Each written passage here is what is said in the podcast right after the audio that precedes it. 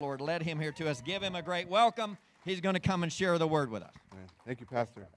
God bless you. Amen. Oh, my goodness. You know what I feel like? A first date. You know how you meet somebody for the first time? You don't know how it's going to happen, you know? You're like, is this going to work out? I know y'all seen me before, but you haven't really heard me preach yet, you know? So I'm just like, God, I hope I don't mess up, you know? But that's okay. I feel like I'm with family today. Um, this is my first time preaching in Tennessee, West Tennessee, and I'm just excited for what the Lord's going to do. I'm just excited. You know, I'm just grateful that we're here with Pastor and Sharon. Pastor has a vision for this church. God has a vision for this church because he wouldn't just bring some California uh, Latino guy over here for no reason and his family and, and the liberal California. You know what I'm saying? God has a purpose and a plan for Camden, Tennessee, this community. I believe it. And, and we don't know all the details, but we know we're just going to start somewhere. This is where we start. Amen. And so we're just excited. I'm excited for what God's going to do because it involves you, not just me. It involves the church because you're like we're the church, right? We're the body, right? So it involves every single one of you here to support uh, Pastor Randy and Sharon what the vision that God has. And I thank God for Pastor uh, Pastor Randy because some pastors don't want to give this up. They want to do everything themselves and then when it happens that pastor gone, there's nobody else to do anything. And the, to give the pulpit up, I, I don't take that for granted. I take it a, a great honor, and I thank you, Pastor, for allowing me to preach this Sunday. Amen? All right, so I'm going to pray, and then we're going to go into the Word, okay? Uh, let's pray. Heavenly Father, I just thank you for today. I thank you for what you're doing. I pray that, God, just use me, Lord, however you see fit. I believe this was a message you planned uh, since Pastor told me months ago. And I just pray that you help me to ex- uh, execute this word clearly and just, Lord, let it fall on good soil. And I just thank you for everybody here. Watch over us in Jesus' name. Amen. All right, if you have your Bibles, please go to Zebediah 3.5. Zebediah 3.5, somewhere in the, I think in the front, some of your Bibles here.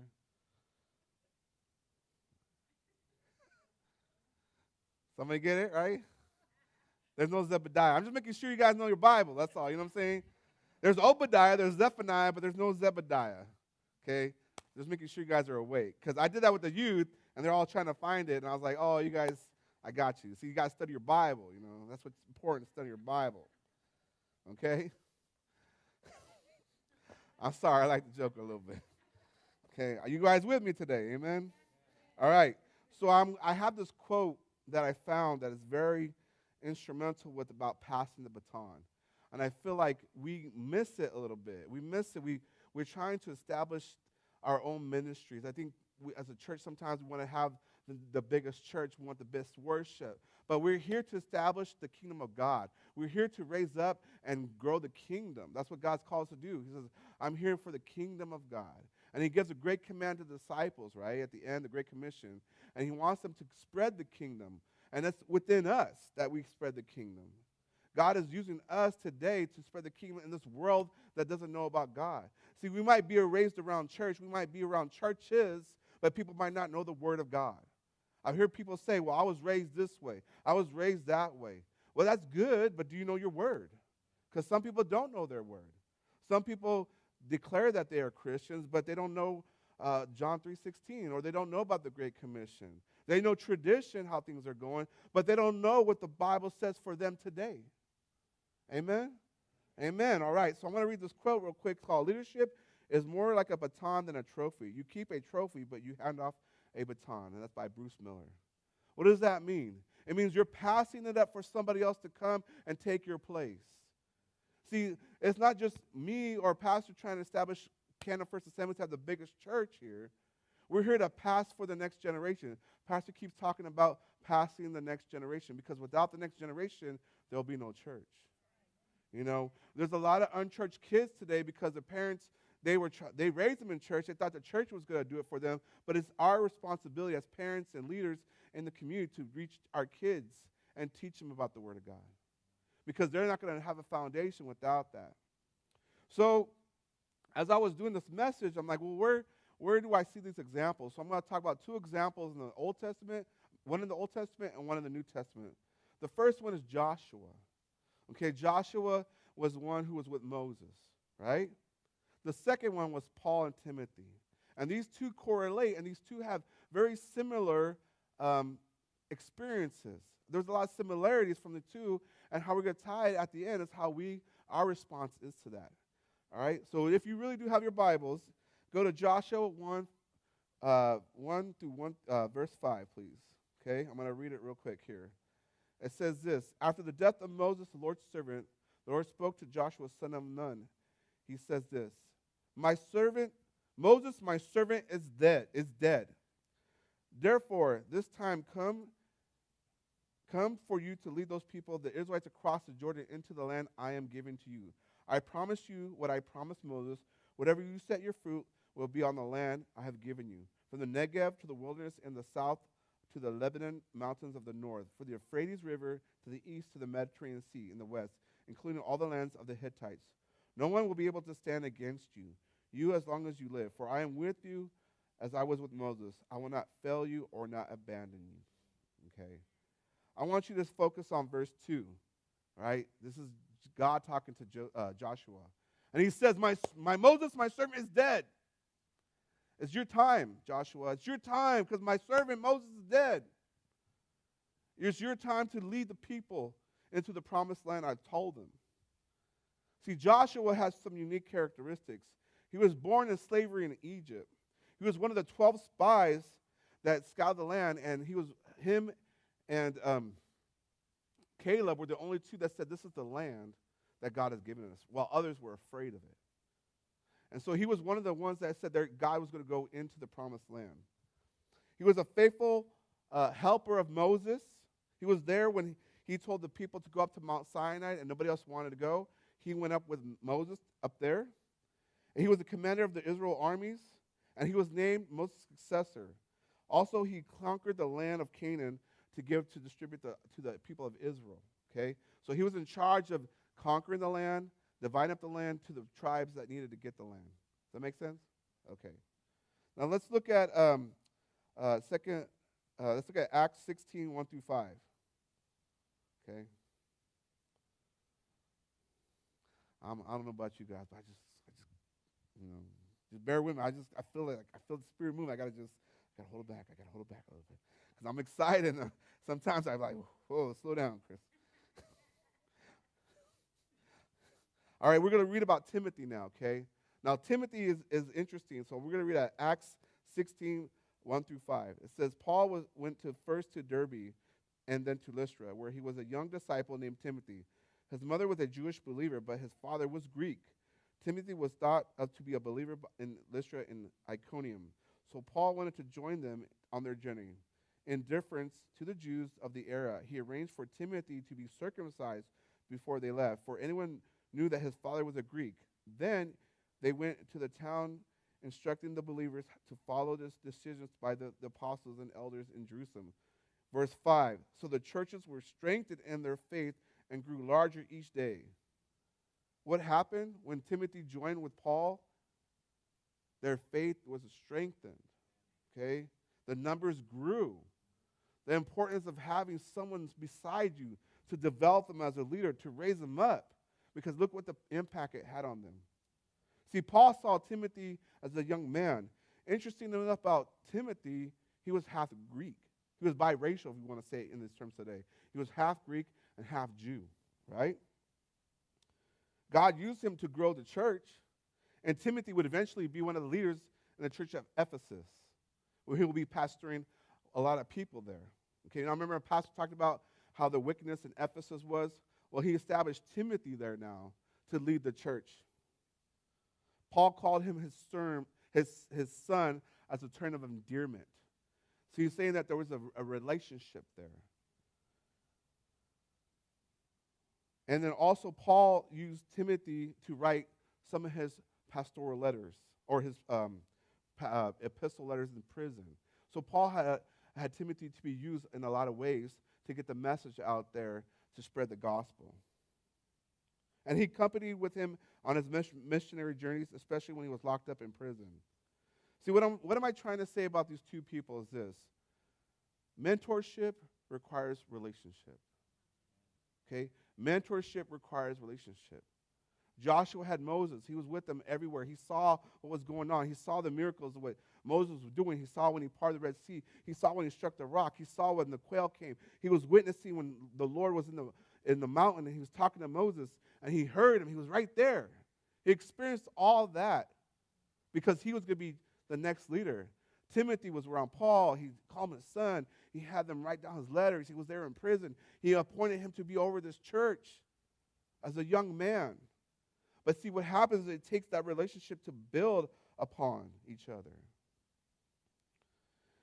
When these two came together, they have a lot of similarities. And I found this out when I was reading the Bible. I was like, man, there's so much here that we, these two, even though one is the Old Testament, one is the New Testament, they both had something they learned from their leaders.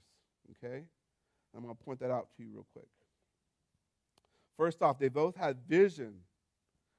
They, they carried the vision what was supposed to do. What was Joshua's responsibility? He had to carry the vision to bring the people into the promised land. He had to finish what Moses started to bring the people, to give them the land and divide it up and to conquer the land, right? Timothy had to take over the church and establish it and organize it because it was in disorder, right? There was people questioning about his abilities, right? So he had to bring order to that church. They both spent time with their predecessors. Again, they had that relationship they built together upon each other. They learned from each other. They put into practice what they were taught. They put into practice what they were taught. Before Joshua went into the promised land, he had to what? Cross into the Jordan, right? He had to, and that had to part, just like the Red Sea, right? It had to, he had to go and practice by faith, stepping out like Moses did. Josh, uh, um, Timothy had to believe that God appointed him, that God told him this is what your responsibility is, because Paul saw him. I believe he saw some of the miracles of Paul as well, that when he was with him, casting out demons, laying hands on the sick, spreading miracles, signs, and wonders. So he had to put into practice what he was seeing. Both, interesting enough, received the commission of laying of hands. See, laying of hands is like I'm going to pass down my, my authority. I'm going to pass on a part of me into you like they were laying of hands. I'm going to pass down the Spirit of God and my leadership mantle onto you. Okay? And I'm going to read the scripture right here. Uh, you don't have to go to it, but I'm going to read it. It's in Numbers 17, and it talks about here how Joshua was appointed as a leader. Okay? Then Moses said to the Lord, He says, Oh Lord, you are God who has given us breath to all creatures. Please appoint a new man as a leader for the community. Right there, Moses sees the need for someone to carry it on because Moses was an old man. He was 120 years old before he died. Right? He says, Give them someone who will guide them wherever they go, and they will lead them into battle so the community of the Lord will not be like sheep without a shepherd. Does that sound familiar? It sounds familiar in the New Testament when Jesus said, My people without what? A shepherd because we are shepherds, there's a lot of symbolism there that as we are leaders, we tend to the flock. Who's the flock? You guys are. And our responsibility is to make sure you guys are spiritually uh, equipped, mature to know the words of God. The Lord replied, Take Joshua the son of Nun, who has the Spirit in him, and lay your hands on him. See, laying of hands. Present him to Eleazar the priest before the whole community and public commission him as to lead the people he says this in verse 20 Transfer some of your authority to him, and the whole community of Israel will obey him. Verse 22, it says this So Moses did as the Lord commanded. He presented Joshua to Eleazar the priest and the whole community. Moses laid his hands on him. See how that, that he's trying to show that, hey, this is my, this is the one who's going to be in charge. He's the one that's going to lead you guys. A statement to all the people Joshua has been tried and true, who's been with me in battles, who's been my right hand man. He's the one that's going to lead you guys. So don't worry about what's going to happen to you because someone here is going to lead you guys. Uh, what happens, I feel, is like when we don't have that predecessor relationship, that when the pastor leaves, there's no one who's going to, who's going to lead us. That's why it's important to build within the church, to pass that baton so the people will know the leader, oh, we know that person. Oh, brother so and so, yes, I know him. But what happens is when we don't do that, we miss it and it causes a little discouragement. It causes the church to wonder if God is still there. He is. Amen? Now, in Timothy, this is where we see the same thing happen with Timothy. 1 Timothy 14 13 says this Do not neglect the spiritual gifts you have received through prophecy spoken over you when the elders of the church what? Lay their hands on you. You see the two similarities there? The Old Testament way of doing things, the New Testament way of doing things, right? They believe that if you lay hands on people, things would happen. You will get healed from the sick, transferring the spirits, right? It was a way of blessing the children. Also, laying hands was used to ordain or consecrate somebody for service. The laying hands by the priests. Also, laying hands was also to, uh, instru- uh, to help someone prepare for ministry. You're consecrating that person to do the work. Also, was to identify to the people that this is the new, uh, that you're commissioning this person to lead, so the people will recognize this person as the leader or elder in the church. And also, then lastly, in the, as in the New Testament, laying of hands was a way of symbolic of the apostles ordinating each other into the office of leadership, including that of a deacon or elder. I love our church because we have deacons that God has commissioned to be here to help lead pastor. That's what we need as a body of believers to help have leadership here to help and govern the church body. So this is what God has called us to do. Both had the Spirit of God upon them. Both God empowered them to do the work because without the Spirit of God, we can't do the work. Without the Spirit of God, we're doing it on our own strength, and that only goes so far. I've done it before, trust me. I've tried to do ministry on my own strength, and I get burned out. It's not how God intended. We're dependent on the Spirit of God to refresh us and renew us every day. Our job is to, like Jesus, pull away for a time to be with the Lord, to be refreshed, because it's not easy doing the work of God. It's not easy leading the people. It's not easy to minister to people and to meet the needs of the people and the spiritual needs to be there all the time. It takes a lot of pouring into us. But God has called us to do this. There's no other work I would rather do than do the work of the Lord. I've tried to do other things, it don't work. I try to do my own ways, and he's like, "No, come back over here. I got work for you to do." And I was like, "Oh man, okay, God." And I could feel it, like Isaiah said, it was like a fire shut up in my bones when he tried to stop speaking the word. It was a fire shut up in my bones. So I could not stop doing this, even though I tried and, and tried not to do it. God said, "No, get ready. Get ready. I've called you. Get ready. Get ready." Amen. Now, here's the thing about Joshua and Timothy they need an encouragement, right? They need encouragement. Sometimes we need some encouragement as leaders. Sometimes your pastor needs some, hey, pastor, great job. And I'm saying he depends on it, but you know, sometimes we need a little encouragement, you know? Especially when we go somewhere far into a new land over here, right? God, are you, are you sure you called me here? Are you, are you calling? All right, Lord. I need some encouragement. But see, that's why he gives the confirmation every time. One thing I notice is that confirmation after confirmation, we were called to be here. Lord just would show us and show us that this is what He designed for us to be here at this time for the season. Because I'm going to tell you a story. I had friends moved from California into Tennessee, and they had a different experience. It was a little rough for them. They had no place to go. They had no community. And when we came here, God opened the door, open arms. We had community, we had fellowship, relationship, we had a furnished place to go to. We didn't have to worry about any of those things. Our girls' needs were met. They had toys, they had beds. And I just thank God for Sharon and Pastor Randy and all the people who helped us with that because it took a burden off of us when we came here that we, can, we could just get right in. You know, so I want to thank you guys personally for that because sometimes we don't know how good we have it, you know, until we hear the other side of the story, you know, from somebody else. So I just want to thank God for all those things that you guys done. So again, Joshua had to be encouraged, right? Why is that? Well, he's going to take over a big nation, right, and conquer these giants and conquer these people. And Joshua 1 9 says, says, This is my command be strong and courageous. Do not be afraid or do not be discouraged, for the Lord your God is with you wherever you go. Joshua, even though he was the next one in line, he still had to be encouraged that God was going to be with him because the task was too big for himself to do. He needed to know and be assured that God is going to go with him in this battle. Like Moses said, Lord, only if you go before us, we cannot do this. So he had to be assured that God was going to go with him like he was with Moses. That's the kind of assurance I want. I want Moses, I want God to know He's going to go with me wherever I go, right? And it's like He was with Moses. So I know that that was what they needed to go through. So Timothy, Timothy, he was a young man. Some of you guys are young in here and have teenagers. He was called to lead this church. He was called to lead, and everyone was, was older than him. And they were like, wasn't sure about if he had the capability to lead. But see, you have Moses encouraging Timothy here in 2 Timothy 2 1. It says this You then, my son, again, affirming that relationship, be strong in the grace that is in Christ Jesus, and these things that you've heard in my presence. And many witnesses entrusted to reliable people, you are qualified to teach others.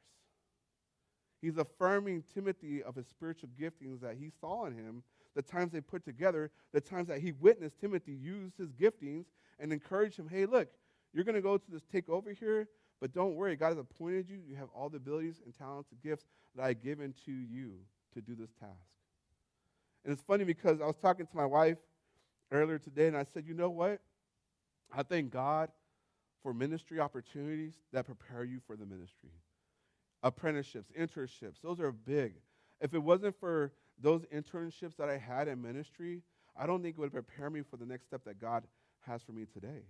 Because it prepares you for what to expect. It prepares you how to preach and teach and how to handle people. It helps you to know that, hey, it's cost. It's a cost to do this ministry. You know, it, it takes it takes a toll, you know? And I thank God that He's given me ministry opportunities to lead small groups, to preach, to teach. Even the little things, you know, He taught me. And when I went to go to a men's home with all these men who were recovering, and I said, hey, bro, do you want me to uh, share a word? The men's home director. He said, yeah, we would love to. So I was there to keep my skills going as preaching because I know God gave me that gift. So we need to refine that sometimes. So I just, I don't despite those little beginnings that God gave to me because I really feel like it's equipped me to do what He's called me to do today. Timothy's responsibility, he had to address false teaching. There was a lot of false teaching going on about Jesus, how, oh, this is how Jesus was and this is the word. So Timothy appointed, uh, Paul appointed Timothy to address those false teaching because he knew he knew his word. Timothy also would see, we don't want to think about it, but his dad was a Greek. So people might not want to take to him kindly of what he was. Maybe he doesn't know that much. Maybe he's, you know, he don't know too much about our culture. But see, he had to go through those prejudices like we do sometimes today about his ability about doing things. And the interesting thing about this is they had to take over somebody else's ministry. You know, they had to take over somebody else's ministry. Sometimes that's not hard to do. Sometimes you have something established and then somebody comes in and takes over. Well, guess what? That's change. And not and change is not easy for somebody to handle. A lot of people we can't handle change that well. Because you know we don't, might not do things a certain way, like this preacher does it this way, or brother so and so taught us this way. You know, we have to adapt to change because God's establishing here. When I come here, I see this beautiful building, and I look at it, I'm like, oh my gosh, there's so much potential here. There's so much potential for this church, for this people, and I just feel like it's just a little fine tuning. And he's, pop, he's brought the right pastor to see the vision of God fulfilled here. But we, as a people, we have to adjust to it because we were so used to having one way, maybe, of doing things. We have to use uh, of one person doing it all himself. Now it's our time and our task to help fulfill the vision. I know we're talking about child uh, checking in. That might be scary for some of you uh, grandparents to how to use a phone or I mean, how to use the iPad. But tell you what, it's important because we live in a day and time that we need these precautions. You know, we need these uh, things instituted for our church for the safety and the well-being of our church. Online, oh, I don't know about online. I've never been on Facebook. Hey, we're trying to get the word out for people who may not be able to see to come to church. How many people were sick and had to watch online? Right? Thank God for that. We can use those tools and abilities for the kingdom. So we have to adapt to change because sometimes it's not easy to do that. I can see right now that people were saying to about Joshua, I don't, I don't know about this guy. Moses, Moses did this way. He wrote the Ten Commandments. What, what's Joshua do? I don't know. Timothy, that young guy, he's, he's of young. I don't know about him. He's half Greek. You know about them Greeks, right? Mm, I don't know. their food and art. I don't know about that. We have to adjust and adapt to what God has called us to do today. You know, that's what God wants us to do, okay?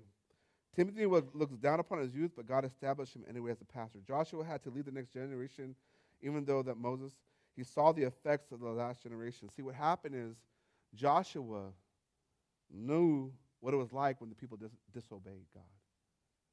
He had a big responsibility because Moses disobeyed God too, and he struck the rock twice, and he, would, he wasn't able to go into the promised land. So as, a, as Joshua, I can only imagine, man, if I screw this up, what's going to happen to me? You know, so I can see why he needed some encouraging because the consequences were a little bit dire. I see Timothy as a young man saying, man, Moses, he's, he's amazing. He knows the word. He, man, he knows he can speak several languages. He's just so good with these, these, uh, uh, uh, these Gentiles. Oh my God, you, you see him cast out that devil? I don't know if I can do that. You see him lay, lay hands on someone, they got healed? Oh my gosh. If I don't do that, are they to look at me differently? Are they to look at me differently because my style is a little bit different? Are they to look at me differently because I have a different, darker skin complexion? See, that's what we face, those insecurities. But you know what? God was with them. They had a task to do. They both had to prepare the next generation of leaders. They had to prepare the next generation for what God had next for them, for that church, for that, that nation.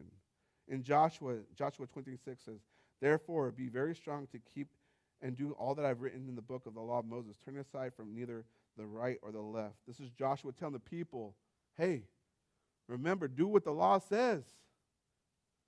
Do what's instructed of it. Remember, don't forget what happened last time to the people who didn't. They didn't enter in. So remember what happened. Joshua 24 31 says, Israel served the Lord all the days of Joshua and all the days of the other elders who outlived Joshua and known all the works that the Lord had done for Israel. So Joshua had some success, right? He led the people, the elders did what he, he said, and the people knew the time of what Moses done. Okay? So that's the succession. We have to keep continue going. Timothy. Timothy's responsibility was this. In 1 Timothy 4 11, 16, it says, Command and teach these things.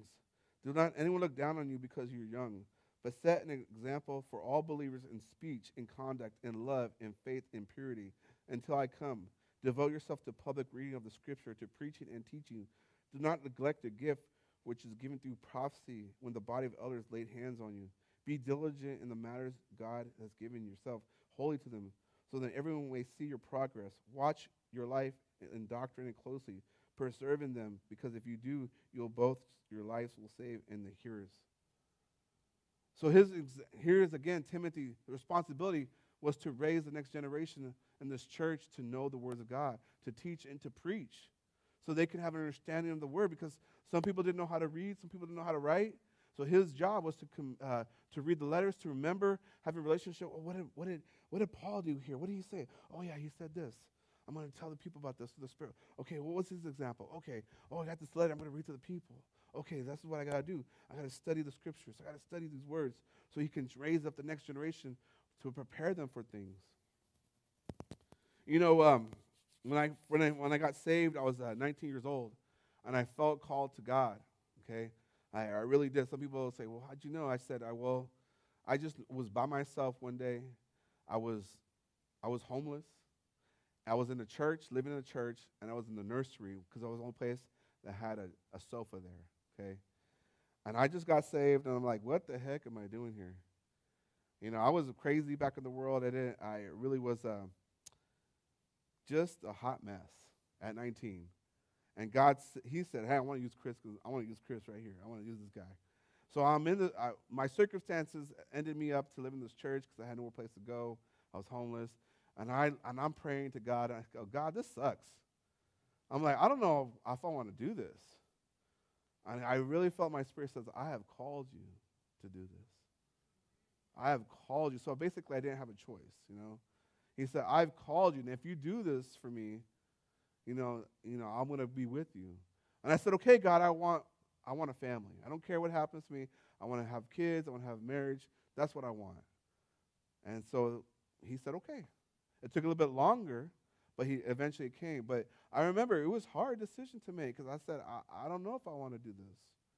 But when you're called of God, you can't walk away from that. You can't. And, I, and he said, I call you to be a pastor. And some people have discouraged me before in the past. Are you saying, Are you sure you want to do that? Are you sure you're going to be a pastor? Why do you want to do that? Well, I know, but I feel that's how God led me to be. And through my experiences, He led me to a Bible college in, in California called Capital Bible College. And in there, I went to schooling because I felt like, well, what I got to do? I got to get some education, right? So it was a two-year intensive schooling that had uh, two classes, uh, four days a week, and we had to learn a lot of Bible. And I just remember I was just diligent. I said, okay, God, I'm going to give him a second chance. Because high school, I didn't do so good. But I said, in college, I'm going to do, I'm going to try to do my best. So I studied and studied, and, and it was hard. It was hard, but I didn't give up. Sometimes I wanted to give up. Sometimes I'm like, gosh, it's just too much. I don't know about this uh, epistles or uh, studying the end times and uh, eschatology and, and numerology. No, not numerology, but just saying that there's, there's a lot of ologies you got to learn. You know what I'm saying? And I was just like, okay, Lord. And then I thought, okay, I'm going to graduate. Church opportunities.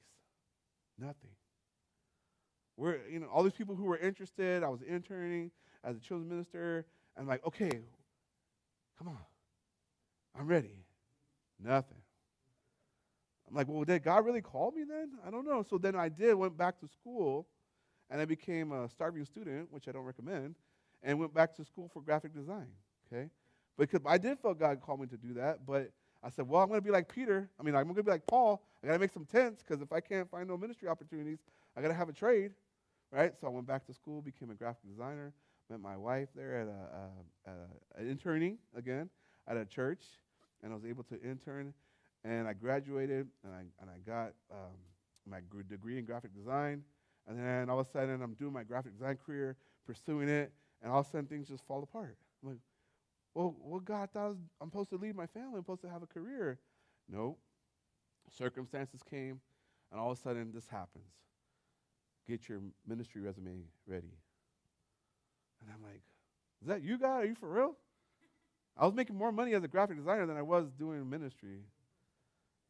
And I really felt it. He said, get your, gra-, he said, get your ministry resume together. I said, all right. So I got my ministry resume together. I go to William Jessup University. It's a, it's a, it's a, it's a uh, Bible college, or it's, it's a university that was based in uh, Christian uh, foundationals.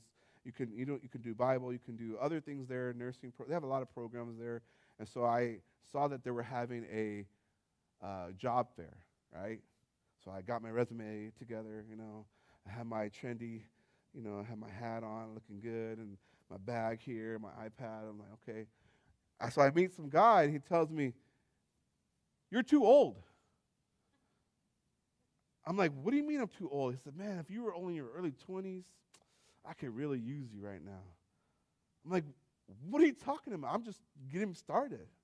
You know, he said, Well, man, no, because, you know, you're a little older now, and you're married, and, you know, if you were in 20s, I could really work with you and really use you and send you out. I'm like, Well, thanks for nothing. You know, that wasn't what God called me to do. See, because you're never too old. You know, the wor- even those pastors maybe had good intentions. Maybe he thought that a certain model of things to go, he had to do it this way. But that's not what God had in plan.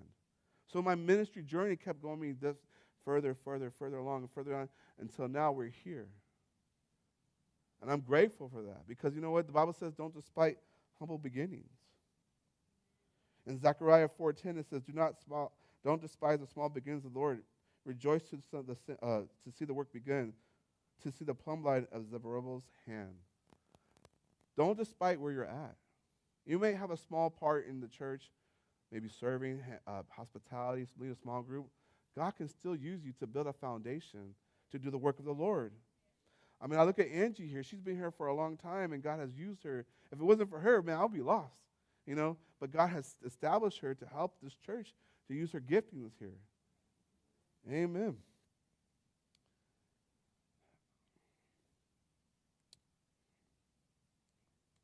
So, what's our response?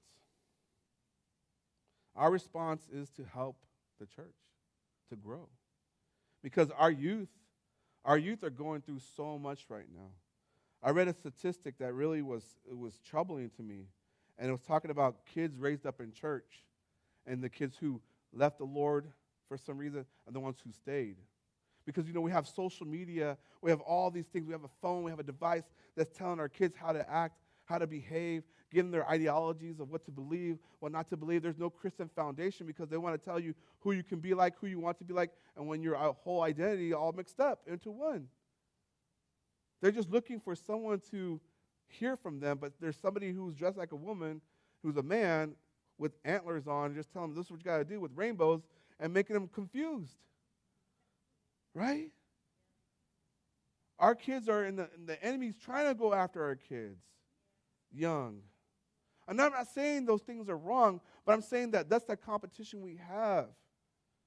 They're bombarded. They don't have, some of them don't have a Christian worldview anymore.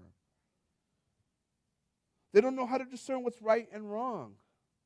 Well, my mom, my friend's mom, she has two moms. What's wrong with that? What's wrong with somebody having a, a boyfriend that's a boy and he's a boy too? What's wrong with that? That's the age we're living in. That's the competition we have. And they're looking for someone to give them the answer and guidance. It's our job to pass and teach them, like Moses taught Joshua and Paul taught Timothy of who Christ is. And it says here in the statistic that the ones who didn't go away from God felt welcomed, felt loved, because they had a connection. See, this is their church too. It's not our church. And if we're just thinking that this is our church, how we want to do things, we're wrong because they're going to outlive us. We need to have things established for them to take over. We need to have people come to know that this is a church where all are welcome and that you be used by God. Doesn't matter how old you are. There's no, uh, it doesn't give an age range as a disciple, you know? There's no age range of qualification of the Holy Spirit. God can use them. Acts 2 16 through 18 says, Know this. This is what is spoken by jo- uh, the prophet Joel. In the last days, God says, I will pour out my spirit on all people. Your sons and daughters will what? Prophesy. Your young men will see visions. And here, check this out. Your old men will dream dreams. Even all my servants, both men and women, I'll pour out my spirit in those days and they will prophesy. So it doesn't matter our age, it says all will receive the Holy Spirit in the last days. God wants to use us, He wants to equip you to do the service of the Lord. It says here in uh, Hebrews 13 21, may He equip you with all you need for the doing of His will. May He produce in you, through the power of the Jesus Christ, every good thing that is pleasing to Him. All the glory to Him forever and ever. Amen. I got another scripture. Okay, check this one out y'all, you know how people are trying to leave America, they don't want to be here, and they're trying to say, let me tell you what the Bible says about this. It says here that God has placed, oh no, I'm, gonna, I'm sorry, I'm getting ahead of myself. God has placed you in a time and a season right now for such a time as this to be a part of something. Who wants to be a part of something? I want to be a part of something. I want to be part of the move of God. I want to be part of what God has to do because I believe God is going to do something here. He is. I don't know what it is. I just feel it. I feel that but it takes you guys to be a part of it. We can't do it ourselves. He wants to, because you guys have giftings. You guys can reach people that I can't reach. You guys have talents and abilities that God wants to use in this church for today. Acts 17 26 says, For one man he created all the nations through the whole earth. He decided beforehand when they should rise and fall. He has determined their boundaries. You guys are, we're all here for a reason right now, right here for this certain point in time. God has orchestrated us to be here at this very moment for a purpose. What our responsibility as the, as the church leadership is to equip you guys to do those things. Our responsibility is to equip you, the saints, for service. It says here in Ephesians 4 11, 13. Now, these are the gifts that Christ gave to the church the apostles, the prophets, the evangelists, and the pastors and teachers. Their responsibility is to what? Equip God's people to do what? His work and build up what? The church and the body of Christ. This will continue until we can come and see the unity of our faith and the knowledge of God's Son, that we may be maturing in the Lord, measuring up the full and complete standard of Christ. Our responsibility is to build the church, to help equip you guys for service. That way we can build and have programs for people. Pastors are already doing this with what? Next steps, right? He wants to see what your spiritual giftings are. He wants to know what you're able to we can utilize here in this ministry or to start something here, maybe a women's group, maybe a men's group, maybe it's a barbecue group. All that can be used for God to bring people to the church. It's not insignificant. There's a, there's a reason why pastor wants to do this because it's part of the great mission that God wants us to do is to build the church. Just think about right here what we can have, what kind of ministries we can have in the church. We could have children's, youth, media, worship, men's, women's, prayer, hospitality, ground, security, outreach, etc. They could fill a need in the church community. All these ministries that we can have at this church, it doesn't matter how big or small we are, we can have these potentially to help the kingdom of God to make an impact in this community. But it takes you guys. See, it takes courage. That's the thing. It takes courage. It takes getting out of our comfort zone. You know, it takes getting out of our, the chair. It takes a commitment. And sometimes that's hard. Sometimes we just want to sit back, relax, and just hear the word and go home. And that's okay. I'm not, I'm not, I'm not downplaying that. But some of you have abilities to help this worship team. Some of you guys have a look and, and say, hey, you know what? I can fix this. I can do this. I'm going to need some people to help make some staging. Some of you guys have that creative idea. Or some of you guys are just like, let me go check on my kids real quick. Let me go over here. Let me go here. They have that eye of, of watching, overseeing, you know? Some of you guys have a, a connection of teaching and preaching. We need all those things. Not just me and Pastor and Angie. We, you know, we, we need you guys. But it's going to take you taking a step of faith, just like Timothy, just like Joshua, to do what God has fulfilled you to do. So you're up next. Okay? You're up next. God's calling you to do a new thing, to a new level. He's calling you and appointing you for such a time to this, and He wants to equip you to do what He's called you to do. Because if you don't, you're gonna, we're going to pass this next generation.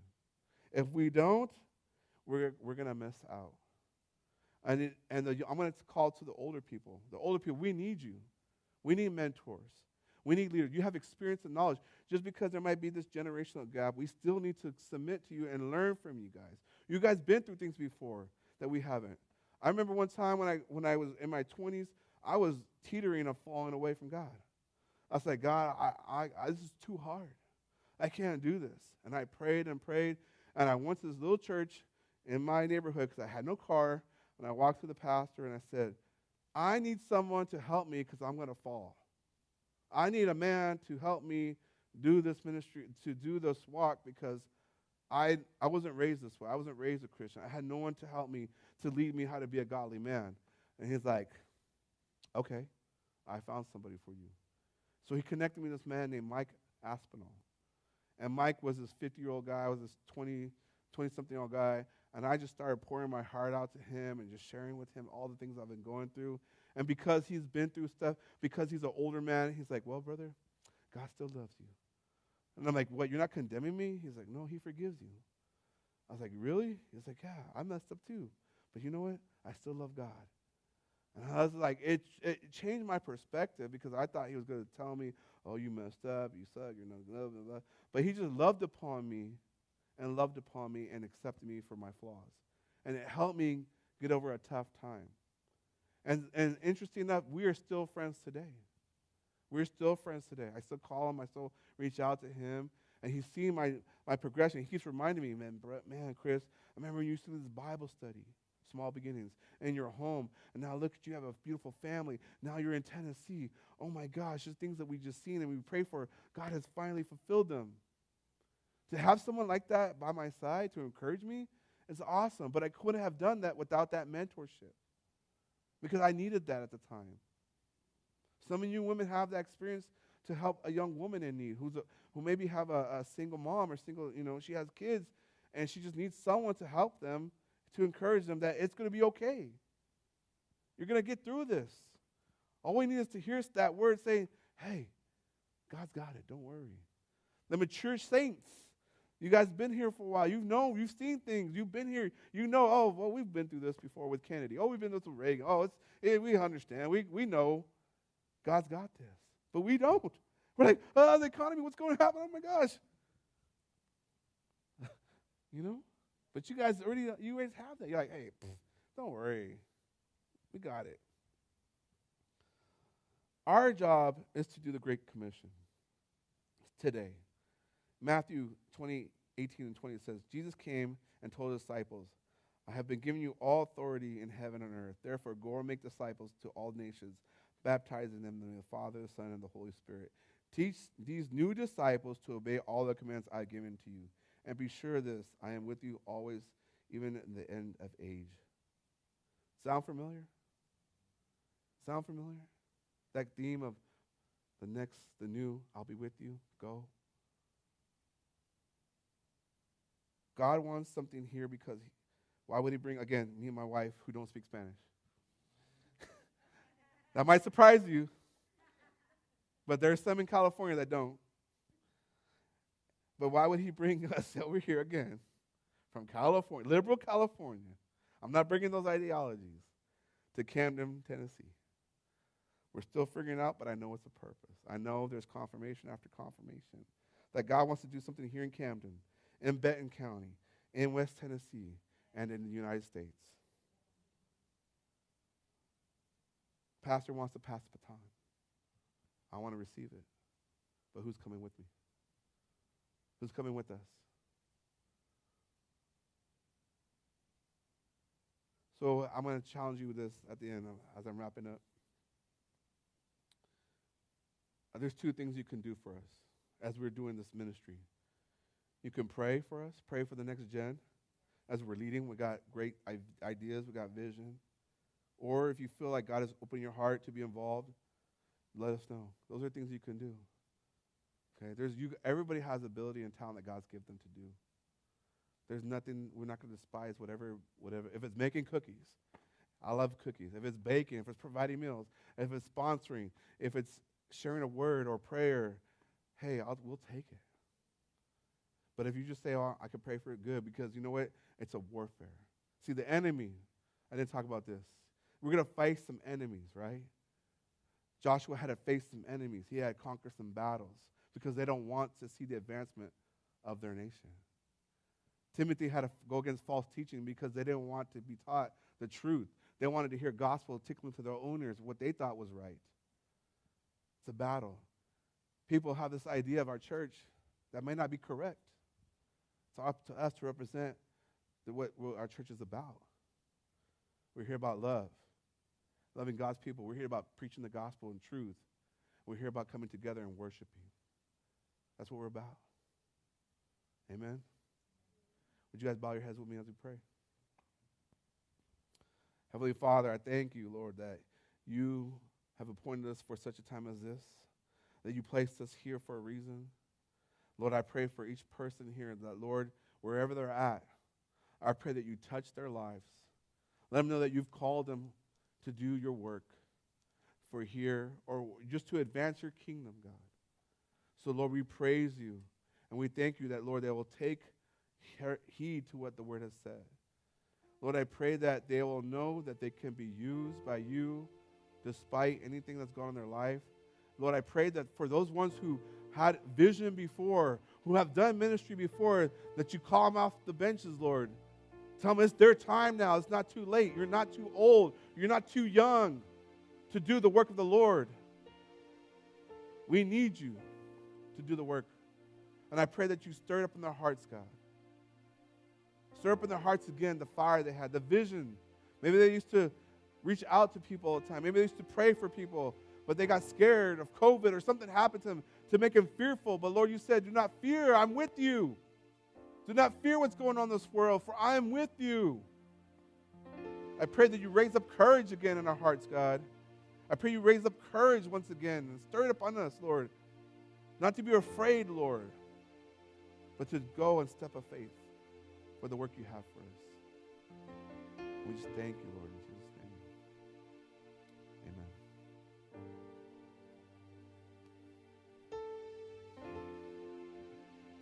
Let's stand together. Hallelujah. Our worship team will come and our prayer team will also come to the front. Let's just spend some time giving ourselves to the Lord. Let's spend some time letting the Holy Spirit just make sure that the Holy Spirit speaks this word into our hearts. Holy Spirit, I just pray right now for each one of us that you would just take couple of the things that Pastor Kris mentioned to us today and make them real to our heart, make them real to our spirit, Lord. Father, let us hear right now, let us hear right now what you want us to hear. Let us receive your word, Lord. Let us act on it. Holy Spirit, speak to us right now. Holy Spirit, tell us what our next steps are. I pray, God, that there would be words that were spoken today that would not be forgotten, words that the Holy Spirit would remind us of until we take the steps that we need to take to act on them, Lord. Father, we thank you for what you are doing here. We thank you for the plans that you have for the next generation that's part of our family, as well as the next generation in our community that needs to be reached, Lord. Not just those in junior and senior high school, but the entire next generation, God, from cradle to college and in beyond. Lord, that you do want to use each and every one of us to play a part. So lead us, guide us, direct us. None too young, none too old. No ministry or job too big or too small. We surrender to you, Lord. If you need prayer, I just want you to come and receive prayer today for whatever your need might be. If you want to just come and spend some time kneeling at the altars, come and do that. But let's just take a few moments. Let the Holy Spirit, let the Holy Spirit imprint on our hearts and lives what He wants to today. In Jesus' name. There's nothing worth more Thank you, Jesus. that will ever come close. Thank you, Jesus. Nothing can compare. We worship You're our living hope. your presence, Lord. Your presence,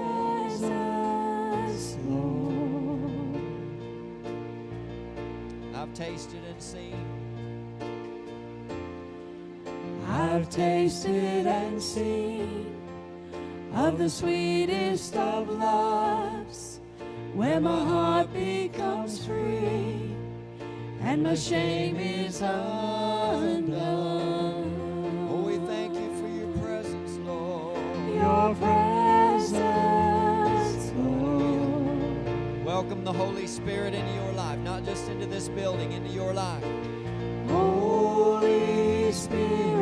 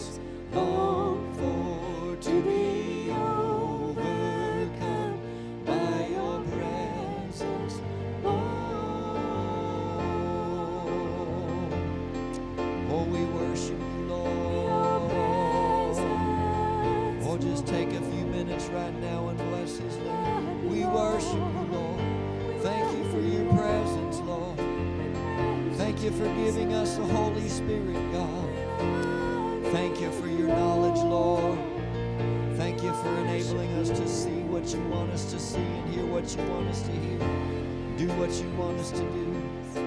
Thank you, Jesus. Hallelujah. Praise the Lord. Praise the Lord. I just speak a blessing over your life right now.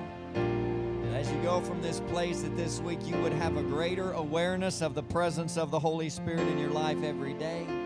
That you would see what He wants you to see. That you would hear what He wants you to hear.